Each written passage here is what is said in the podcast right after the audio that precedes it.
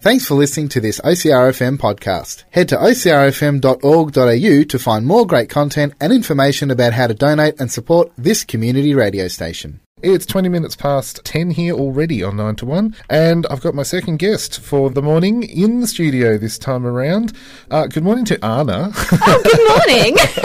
uh, better known as Geordie from Cowlick Bookshop. How's it going? Yeah, good, thank you. How are you? Not too bad. Don't want to uh, ruin the illusion here. Oh, no, definitely not. No. Definitely not. There's, uh, there's two different people in the studio. yes. Uh, but uh, happy Love Your Bookshop Day. yes, thank you. So exciting to be celebrating Love Your Bookshop Day. Such a great national holiday for everyone to, you know, recognise their local bookshops and everything we do for the community. That's it. And uh, there is nothing better than uh, settling back into uh, some words in your own time, just getting lost in imagination. Oh, absolutely. I do it every night and my husband hates me for it.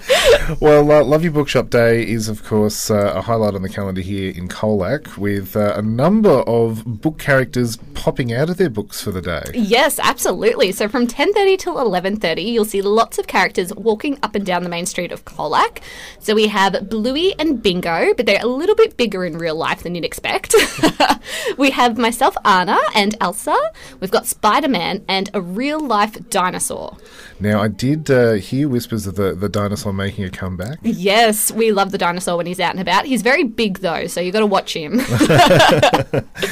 And uh, so the idea behind National uh, Love Your Bookshop Day is, of course, just celebrating books and that love of literature. And we've we've come off the back of. Uh, a number of different book celebrations. It's great to have this celebration of literature. Yeah, absolutely. It's such an important thing. And especially, you know, we always thought that ebooks were the way of the future, but nothing will ever compete to holding a book in your hand, especially after the last couple of years where everyone is sick of looking at screens. That's it. Uh, There's something about holding it in your hand, being able to turn the page yourself. yep. And Uh, without sounding like a weirdo, that book smell, mm, it's a thing. It's There- a thing. There is a scientific fact. It is. It is just. Yeah. It is. It, it's a connection to the story as well. exactly.